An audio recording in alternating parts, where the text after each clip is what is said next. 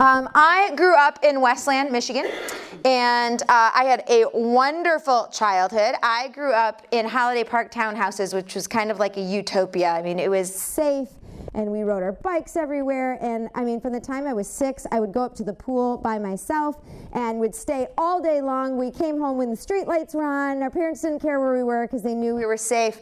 We had a, I just had a phenomenal uh, childhood. I went to the same school system, kindergarten through 12th grade. I'm still friends with some of uh, the people who lived in that neighborhood with me, um, and our kids are friends. And so it was just, I had a really great uh, childhood. My mother, when I was younger, took me to a small Baptist church. My mom uh, came here from Puerto Rico when she was two, and her oldest sister was 10, and none of them knew English, and it was freezing cold in Michigan, and it was pretty challenging. Um, and my grandma, growing up in Hispanic, uh, very, very uh, legalistic Catholic type background, man, you didn't go to any church but a Catholic church. And I think it's you know similar still in a lot of Hispanic communities. Um, and so my uh, my oldest aunt, uh, who was 10 when she came here, she uh, was saved. I don't know how what, how old she was, and then she evangelized all of her sisters, um, much to the dismay of my grandma and grandpa.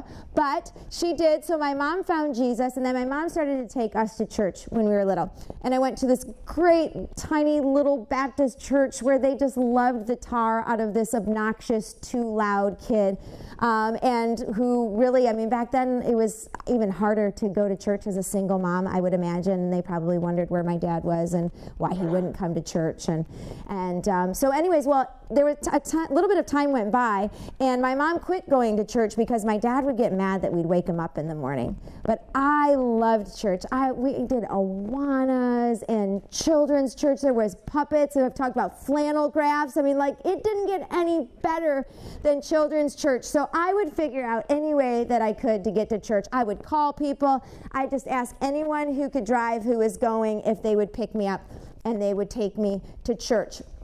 Um, so at a very young age, um, I loved it. And I had a Sunday school teacher whose name was Derry, and he just had a way of teaching Sunday school that we loved it. I mean, we were middle school, high school kids, and we loved going to Sunday school. He was huge on creationism, and he would teach us all the theories about creation, and we loved every second of it. And he became a spiritual father to me. And he was the first one who spoke into my life and said, You know what, Melissa? God has a really really special plan for your life. And I had never heard that before. And I can even picture in the hallway where we were when he said those words, when he spoke those words over me. And I held those words very dearly in my heart. Um, so, fast forward, my husband and I uh, get married, and we end up at a really small Wesleyan church. And at this little Wesleyan church, again, it just happened to be a bunch of people who loved Jesus and for some reason loved me. It was, it, to me, it was, all, I think that's always been the amazing thing about people who love Jesus is just how much they love you, regardless of who you are and what you can bring and what you can contribute. And there I met my second spiritual father, and his name was Terry. Nope, Jerry. This is God is a sense of humor. No joke. I've had three spiritual fathers in my life. I was going to share that at the end, but Derry, Jerry, and Terry. I'm telling you, God, God has a sense of God has a sense of humor. And Terry was our pastor at this little Wesleyan church that it was so odd. We just happened to pass by one day, and we just happened to say, "Oh, maybe we should check out this church." And from the first time we walked in the door, I knew that that's where God want us, wanted us to be. We were newly married and just moved to Fenton, um, and so we attended this uh, Wesleyan church for nine years. And uh, Jerry was a dad to Mark and I. My husband doesn't have a father um, who is ever been involved, and I don't have a father who's a believer. And so always there were men who would take us under their wings and who would shepherd us and who would teach us. And I just remember the way that he loved Jesus and the way that he served so sacrificially in this small church that was never growing, that was never going to go anywhere, and was full, quite honestly, with a bunch of people who just came to church but then left and did nothing else with it. And I thought, I just remember thinking, that has got to be so frustrating. Don't you want to, you know, he could have been, with the way he could speak and the way he loved people, he could have been a pastor anywhere, but he chose to stay. And he chose also to build into my husband and I. And he was the first one who said, You know what, one day you're going to be speaking. And I thought, well, I never told anybody that. I was like, I've never, I don't even know if I told my husband that that was my dream and that's what I want. And at this point, I had never spoken anywhere, not here, not at churches. And he had, was able to point out a dream that God had planted in my heart that I had never even shared with him.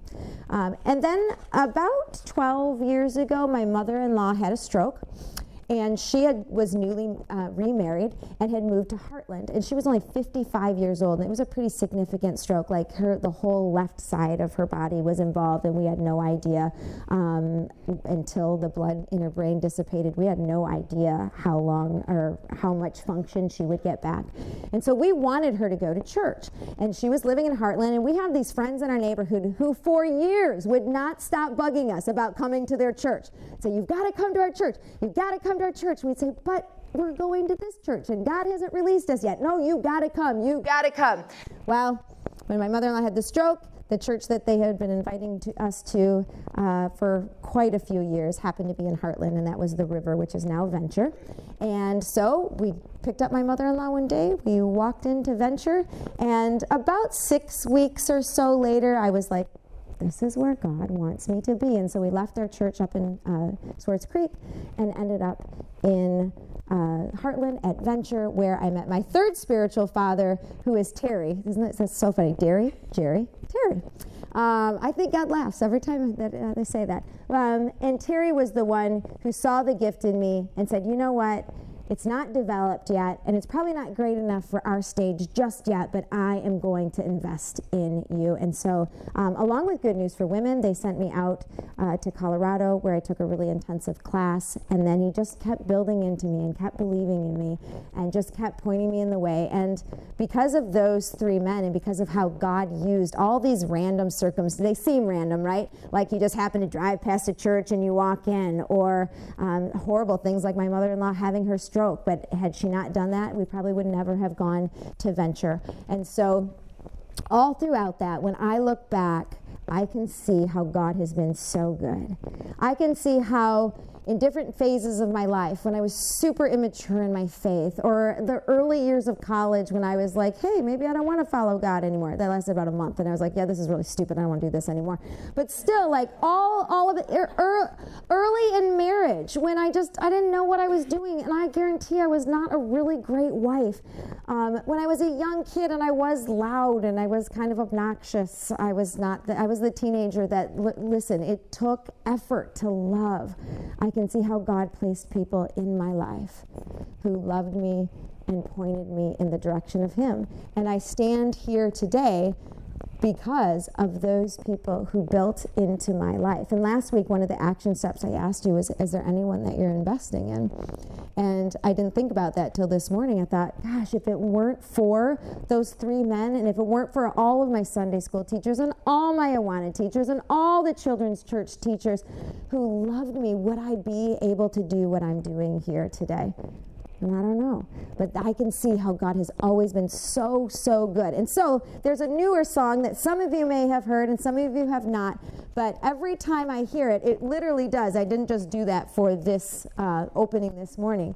But every time I hear this song, it brings me back to being a little child and that whole walks me all the way through till now, and I can see how God has been so good. So Gwen is going to, she's so kind because I asked her like two days ago, I'm like, will you sing this song for us? Gwen is going to lead us in the song. I'm going to run back and I'm going to start the music, and then um, she wants us to sing along. Oh, absolutely. Okay. All right.